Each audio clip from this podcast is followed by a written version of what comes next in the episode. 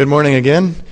It's been a real joy to be with you. Uh, for us, worshiping in a new community, a new congregation here, and just to see again and be reminded again of uh, how much worship is happening on Sunday mornings. Uh, just imagine what it seems like in heaven on a Sunday morning uh, with all the churches that are gathering to uh, worship God. Well, we've had uh, a great time this morning hearing from the Word of God. We've heard good music. Uh, I'll be sharing so you can hear something about uh, worship in Papua New Guinea and what the Bible says about worship. Hearing. Have you thought what an amazing thing that is, the sense of hearing? Uh, we have, if things are working well, we each have one ear on each side of our heads. With those two ears, we can not only tell when there is sound and when there's not sound around us, but we can judge just how far away that sound is. And we can not only judge just how far away that sound is, but we can even tell if it's up high or down low, just with two ears. It's pretty amazing. Uh, and then thinking about hearing music.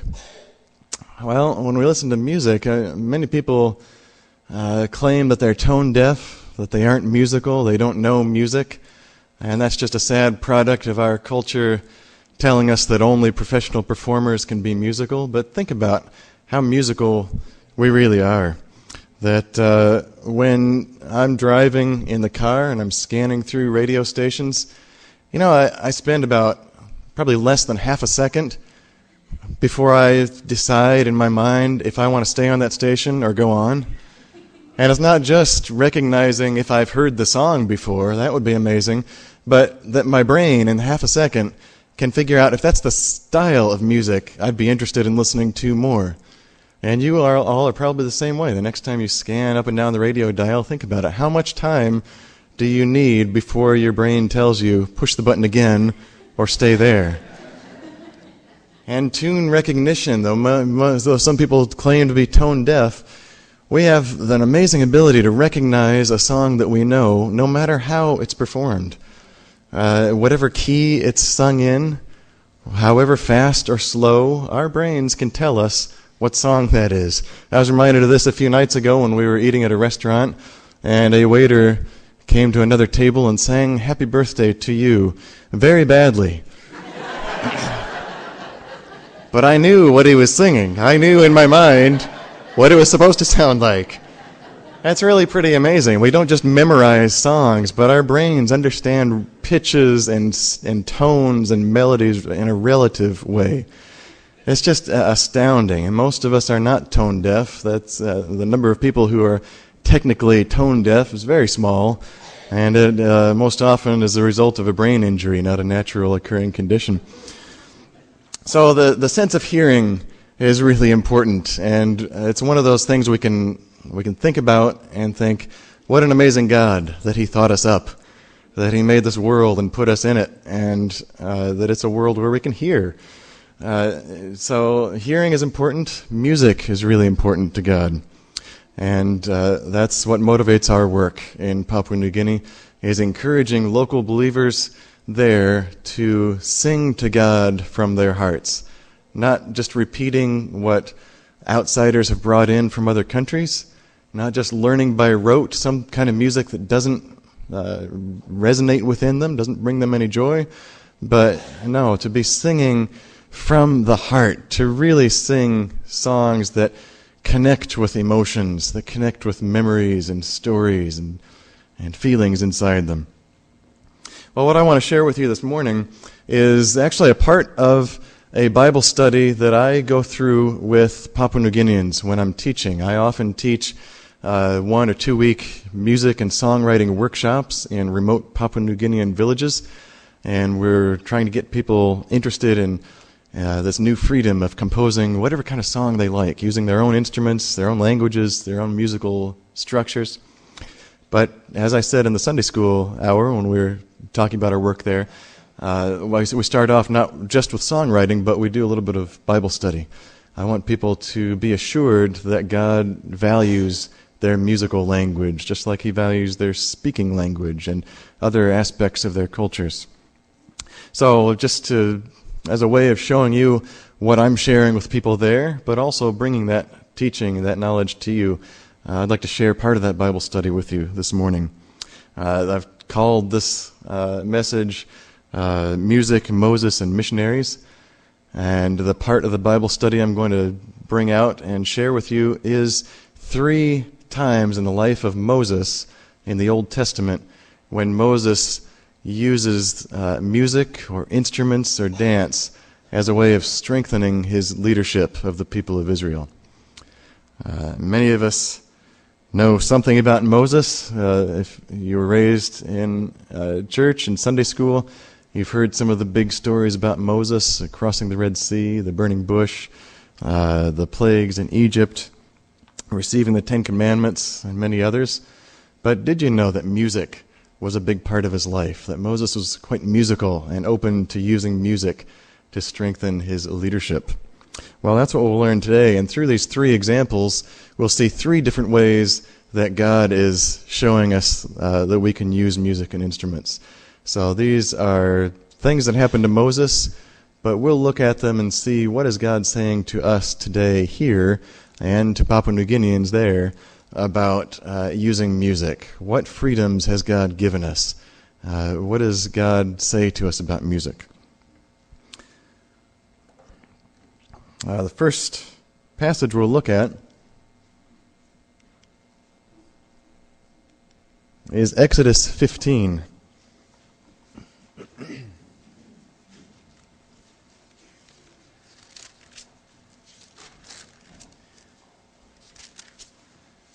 To put this in its place, Exodus 14 has the story of Moses leading the Israelites across the Red Sea when they were being pursued by the Egyptian army. I'm sure a lot of you know that story. If you don't know it or you haven't read it for a while, uh, it's worth going back to Exodus 14 and reading that amazing miracle story of deliverance. So, Exodus 14 tells that story. Exodus 15, we see what the Israelites did right after that. And it's kind of interesting. So, I'll read a little bit of Exodus 15, starting at the beginning. Then Moses and the people of Israel sang this song to the Lord, saying, I will sing to the Lord, for he has triumphed gloriously. The horse and his rider he has thrown into the sea. The Lord is my strength and my song, and he has become my salvation. This is my God, and I will praise him, my father's God, and I will exalt him. The Lord is a man of war, the Lord is his name.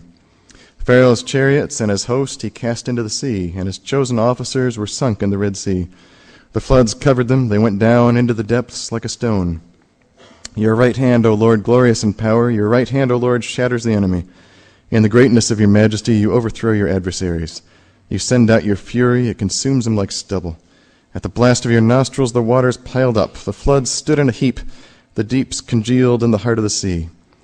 The enemy said, I will pursue, I will overtake, I will divide the spoil, my desire shall have its fill of them. I will draw my sword, my hand shall destroy them. You blew with your wind, the sea covered them. They sank like lead in the mighty waters.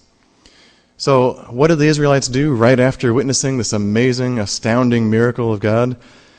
Moses leads them in a song to praise the Lord. I think that's interesting in itself. If you look through the Old Testament, you'll find a lot of examples of uh, something miraculous happening, and then one of the first responses to that is for people to sing a song and uh, sort of memorialize it in song so they won't forget it. What we see in this uh, song is that it's a song of praise. It's talking about God's strength and goodness to his people, but also it has a story in it, doesn't it? If you didn't know the story of the Red Sea, it might be a little confusing, but this tells the story of what the Israelite people had just come through. So we look at this song, and it doesn't just say, God, you're good, you're strong, you're mighty, you're great. No, it also says, God, you threw Pharaoh's army into the sea, you drowned the soldiers and the horses, you overcame our enemy. That's pretty specific. So it's talking about a real story. It's not just a general praise song. And that's the first thing that I, I want to point out as our first point is that God enjoys having us tell our story to Him in song and praising Him through our stories. Uh, a lot of songs contain stories or contain pieces of who we are. And uh, one of the reasons that I want Papua New Guineans to compose their own new songs instead of taking from us or from other Western nations is that I want them to be able to tell their story. so that we can hear it and enjoy it with them, and so that God can hear it and receive praise through what He's done for them. So in Papua New Guinea, stories of miraculous healings, of deliverance, of freedom from spirits, of all kinds of provision that God has shown in uh, great and miraculous ways.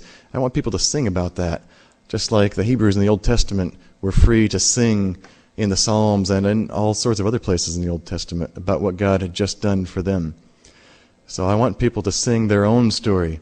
And you can imagine if people sing only songs that come from another country, people, you know, another country with people with much different stories, the songs will reflect that. Not always, but some details. So think of the, the hymn, Great is Thy Faithfulness. There's a line in that hymn that talks about summer and winter and springtime and harvest. That works well for us, but Papua New Guinea, being in the tropics, doesn't have that. Papua New Guinea has rainy season and dry season.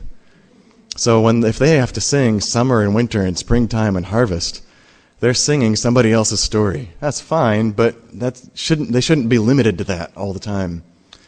Uh, if you can imagine, you know, what if every Christian song you sang in church came from a community that lived in a desert? well, some of the some parts of the songs would be fine. It wouldn't wouldn't uh, seem strange, but every now and then you can imagine there might be something specific to living in a desert, and that would be a lot different than here. So if we give only those kinds of songs, songs that tell our story, but now Papua New Guineans are singing them, there's a danger that the Papua New Guinean Christians will feel that Christianity is really kind of an American thing, a European thing. And the more Western you can become, the closer to God you can get. And uh, Christianity will seem like a distant religion. They may accept it, but it will always bear the marks of being a foreign religion, an imported product. So, what I'm encouraging people to do in, in Papua New Guinea is to compose songs that tell stories that mean something to them.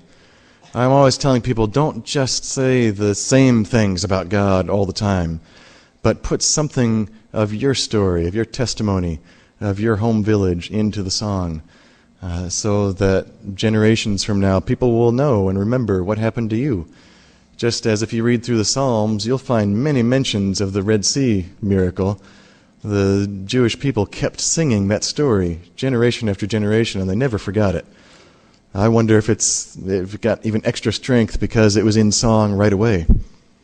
And then I look at some of the Papua New Guinea communities I've worked in where amazing things have happened and they don't sing about it because they only get songs from the outside. They don't write their own songs. And I, I just hate to think of these stories being lost when they should be retold and resung again and again. Uh, I'm excited when I see people celebrating God's work in their area and their lives uh, in song and in their own language.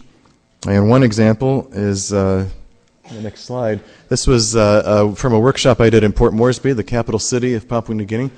It, all the participants in this songwriting course were uh, pastors or worship leaders in large multicultural town churches. Uh, but they just they wanted to know how to put new songs into their worship programming for Sunday mornings and other times. So this uh, young woman in the picture is named Naomi and she was just a fantastic worship leader from a local uh, Methodist church in town. Uh, I think the best singer I've ever recorded. And she came up with a song that has a story that's familiar to all Papua New Guineans. It's a song that tells about a father who deserts his family. Now we have that story here too. Uh, in Papua New Guinea, because uh, gender roles are so specific, there's work that men do and there's work that women do and they don't really traditionally mix. So when the father leaves the family, there's nobody to do the work that he was supposed to do, whether that was the hunting or the gardening or uh, working in town to get money, whatever it was, the father is now gone and uh, the family is at a loss. That's a common story in Papua New Guinea, uh, sadly. And any Papua New Guinean who hears uh, of this understands. They know somebody who's been in this situation. So this young woman, Naomi, wrote a song that first starts out in kind of a traditional musical style, and it talks about uh, how hard it is when the father leaves the family. all the things that now don't happen the money for school fees, the new clothes, the food. And it paints a sad picture. And then it turns around in the second half, it comes into more of a, a strumming guitar praise chorus that a congregation could sing along to. And it talks about how uh, God is our true Father, and He never deserts us. He always does what He's supposed to do.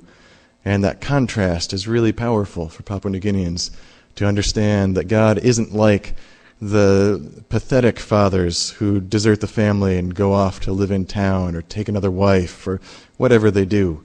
But God really does do all of the work, all of the things that He promises to us. So that, I, I just love this song because it is a story that Papua New Guineans resonate with. And it's something that didn't come from another country. It came out of the heart of this young woman who uh, is so sad for what she sees happening domestically in her country. So I'd actually like to play you that song. And uh, I've got the words. It's in Tok Pisin mostly, which is a trade language in Papua New Guinea. It's spoken in towns and all over the country. Uh, so I've got the Tok Pisin for those of you who like to see what the real language looks like. Uh, and then I've got a little translation in English so you can follow along with the meaning. So we'll play that first audio example.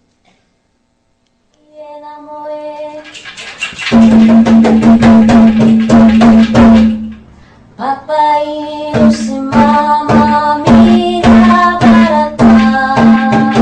Mamãe,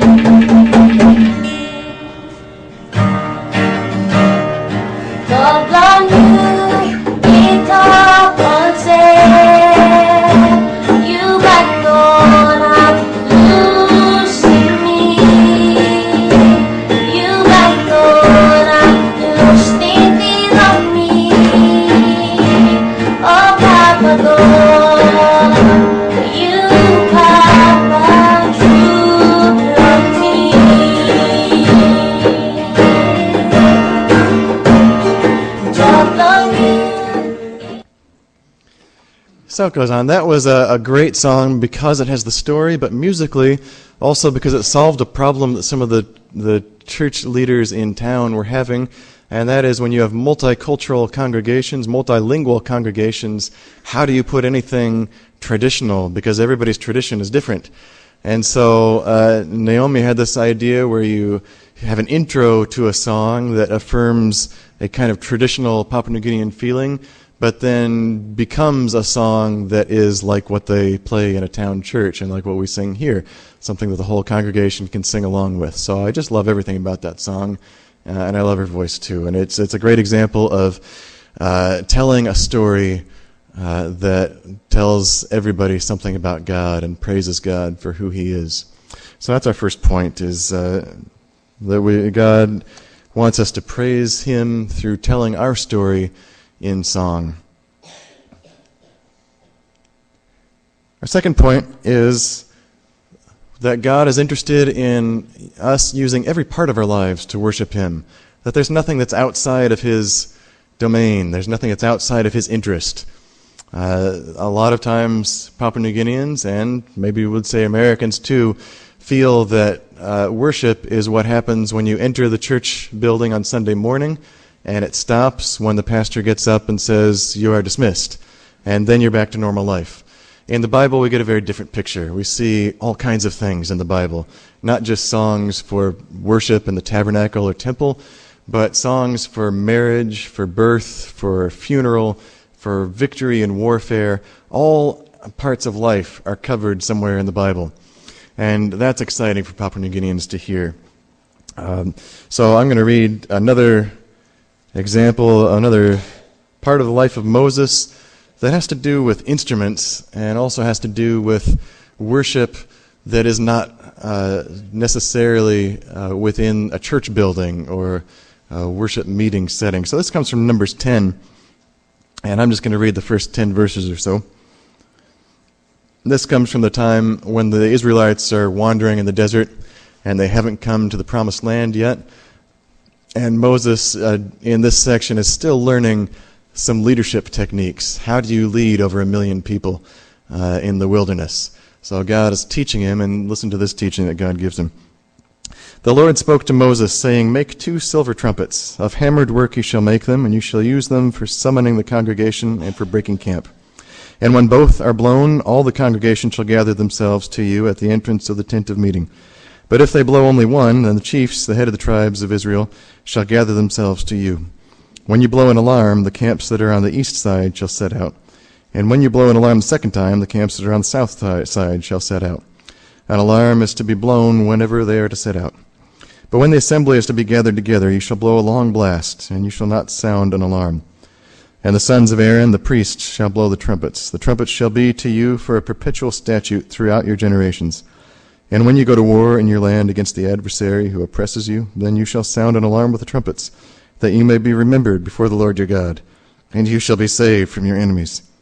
On the day of gladness also, and at your appointed feasts, and at the beginnings of your months, you shall blow the trumpets over your burnt offerings and over the sacrifices of your peace offerings they shall be a reminder of you before your God. I am the Lord your God. I don't know if you've ever heard anyone preach on Numbers 10, 1 through 10 before. It doesn't seem to have a lot of uh, great points to pull out, but what I'm going to say about it is that what God is saying here is He's giving Moses instructions for making two silver trumpets. when the trumpets are made, then the priests, the leaders, will use these trumpets to give send signals to the whole community all at once. Imagine leading over a million people. How would you get a message to them? If you need to call a meeting with one section, one part of that group, what would you do? You'd send a lot of messengers running around and hope that it's not like the telephone game where it gets the message gets stranger as it's passed along.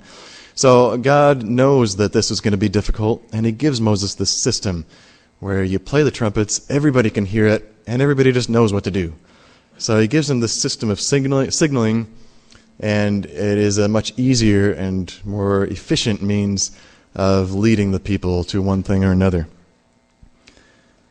The thing that I like, one thing that I like about this is that it's not a worship kind of thing. You know, it's not something they did in, just in the tabernacle. It says they do it over the burnt offerings and the peace offerings, but it's not just a house of worship uh, activity that God is telling them to do. It's something for all, all of life. If you need to have a meeting with this group, blow the trumpets this way.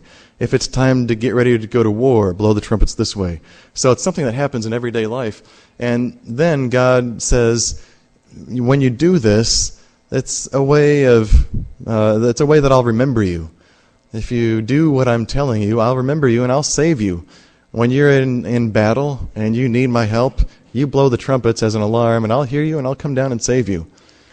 So it's uh, it's showing that even this kind of everyday thing, a system of signaling a large group of people, can be an act of worship, and it's something that God sees and is interested in and can even enjoy. That people did this as He told them, and He uh, He would remember them and save them. And indeed, in one of the battles that happens later on, uh, in the Old Testament, we find the Israelites fighting and they're surrounded. There's no way they can win the battle. And they blow these trumpets, and God miraculously saves them in this battle. So it did really happen. God was true to his promise. what this means to Papua New Guineans is something different because in uh, Papua New Guinea, a lot of communities traditionally had a log drum uh, called in Tok the garamut. And the garamut is simply a section of log. You, you cut the skin, uh, the bark off the outside. You, there's a little uh, opening in the top, a long, narrow opening, and they dig out the whole inside, leaving a hollow shell, like a huge wood block. So this, these can be six feet long, several feet tall, or they can be very small. But uh, traditionally, villages would have some of these, and somebody could go out to the garamut, take a long stick and hit the garamut, and this sound, this booming sound, resonates through the whole jungle. And so, in that way, they could send a message to the next village. They could announce that somebody has died, and so the family needs to come for the funeral. Uh, if a husband is out hunting in the jungle, his wife can send him a message while he's out hunting and tell him the, the child is sick and he needs to come home, or ask him how much food he's gotten.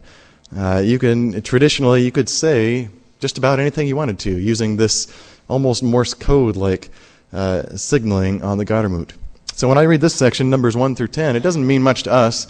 Uh, we don't really take much from that, but Papua New Guineans hear that and they think, wow, this is God giving Moses something that's almost exactly like our garamut, something that we had traditionally. And uh, it's very exciting for them, very interesting. And so, what I wanted to show you is just a little bit uh, from the Alamblak language group, where I learned quite a bit about the garamut signals. There was one old man in the village who still remembered everything, and you'll see him on this video. And uh, we'll just watch the video and see a little bit of. Mbeki Tokias, Namba Tok Mikam, okay. Yeah, yeah. Tiwapa moyak yun. Yes, Mikam now. Ben.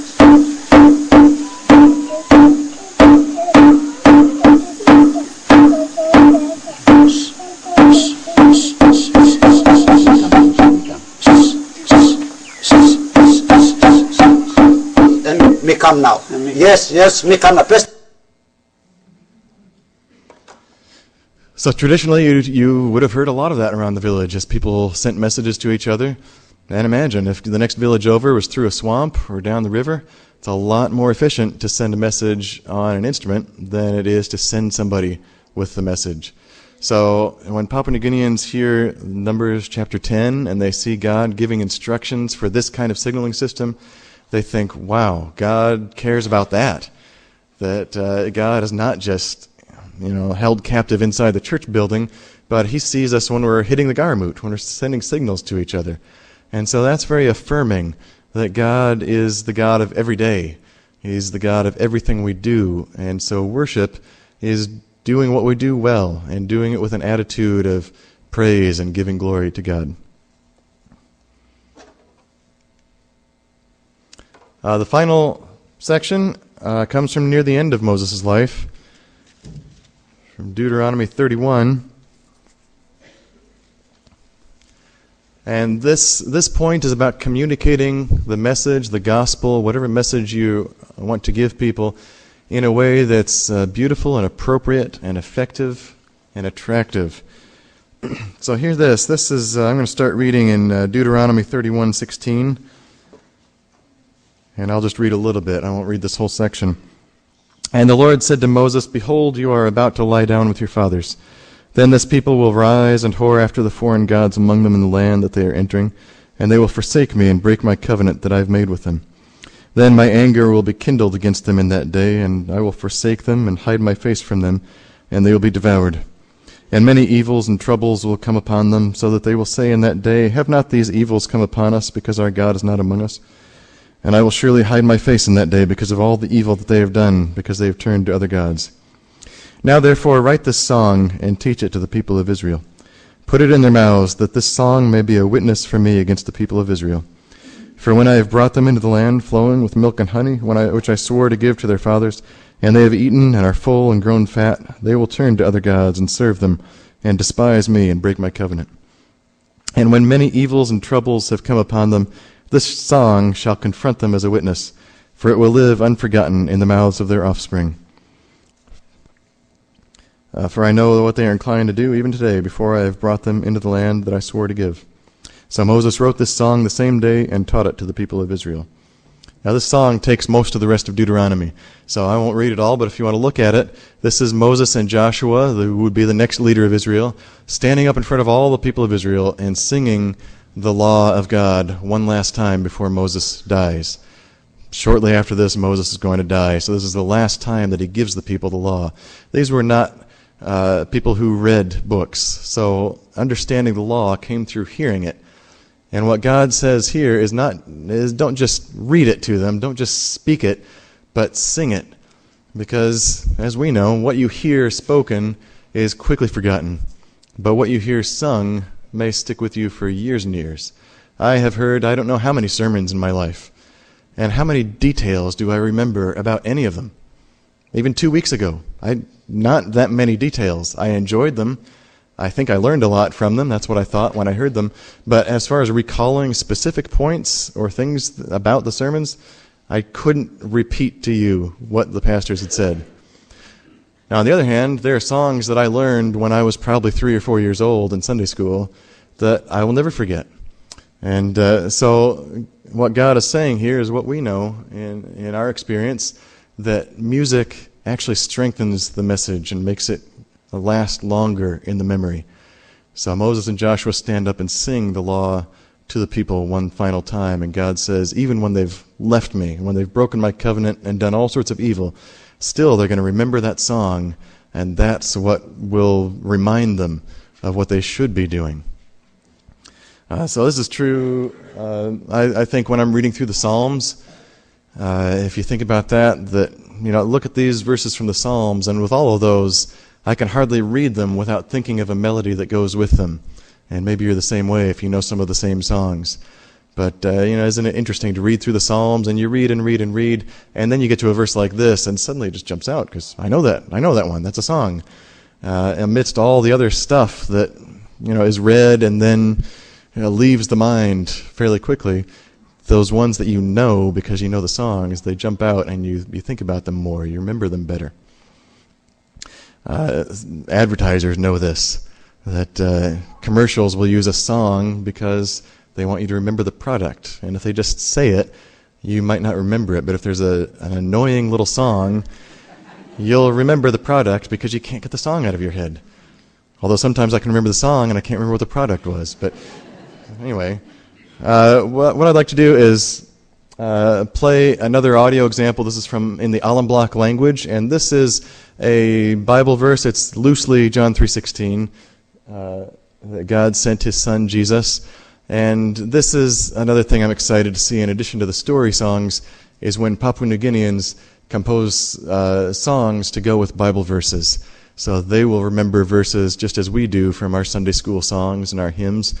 And uh, that gets the people interacting with the Bible more and gets them more interested in what God is saying because it's interesting to compose songs. It's interesting to learn a new song. It's uh, in a lot of ways more easy to easier to memorize a verse as a song than it is just to memorize a verse as words. So here's a little example of some Alamblak traditional music uh, to this verse.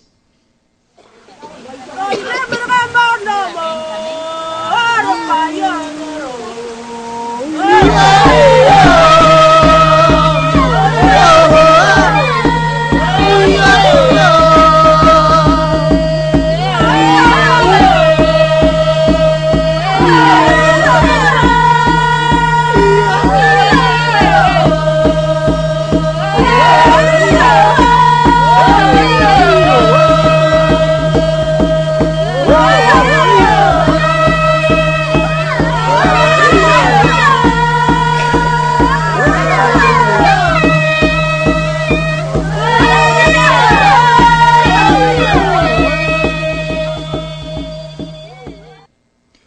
as you listen to that, you can hear a lot of things that are different from the kind of music we had this morning here. But for an Allen Alamblak person, that music speaks very deeply and very closely to the heart. And to be able to sing something about God, about the gospel, in that style is just enormously more fulfilling and more interesting and more joyful than to learn a hymn or a song in the style that we prefer here. Uh, so, what, uh, so again, the point there is that we have a message that is worth hearing. In Wycliffe Bible translators, we believe that message is worth hearing in everybody's first language. We don't think that somebody should have to learn English and certainly not have to learn Hebrew and Greek to understand what God is saying to us through the Bible.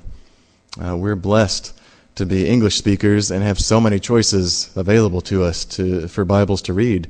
Many people in the world have not a single verse in their own first language, and so they're dependent on uh, sometimes not completely clearly understood truths from a, a second or third language.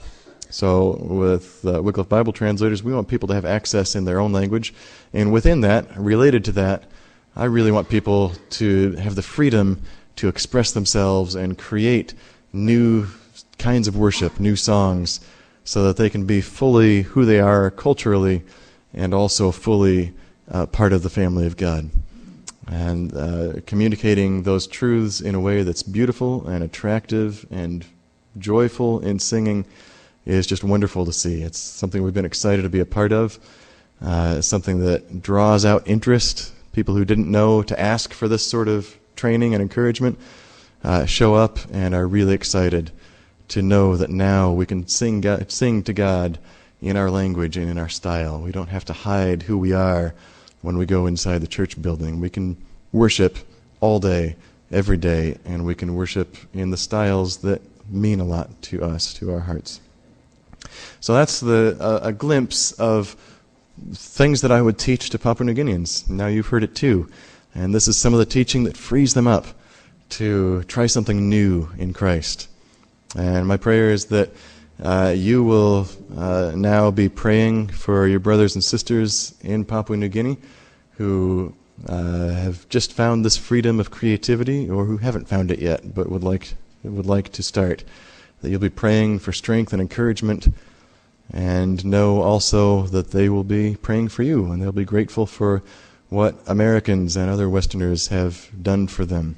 So we have a lot to learn from each other, and I hope that exchange will uh, will be good and will will begin happening even between Papua New Guinea and Ferndale. So thank you for your prayers for us, for our ministry, for Papua New Guinea, and uh, I just pray blessings on all of you for your worship and your uh, journeys with God. Let me pray and we'll close this talk. Lord God, thank you so much for your word. Thanks that we have so much that you've uh, had written down for us so that we can learn things even indirectly about what you would want us to be and to do and to say. Thank you for how important music is to you. We know from throughout the Bible that you are a musician and that music is not something we came up with or that the devil created. It's something that is part of you and part of who we are as your image. So help us to rejoice and celebrate that and to enjoy the music with you. And I pray that for us, for Papua New Guineans, and for all Christians everywhere, that we may be free to celebrate our freedom in Christ through the songs and the languages and the worship that, uh, that makes us joyful. I pray all these things in the name of your Son, Jesus. Amen.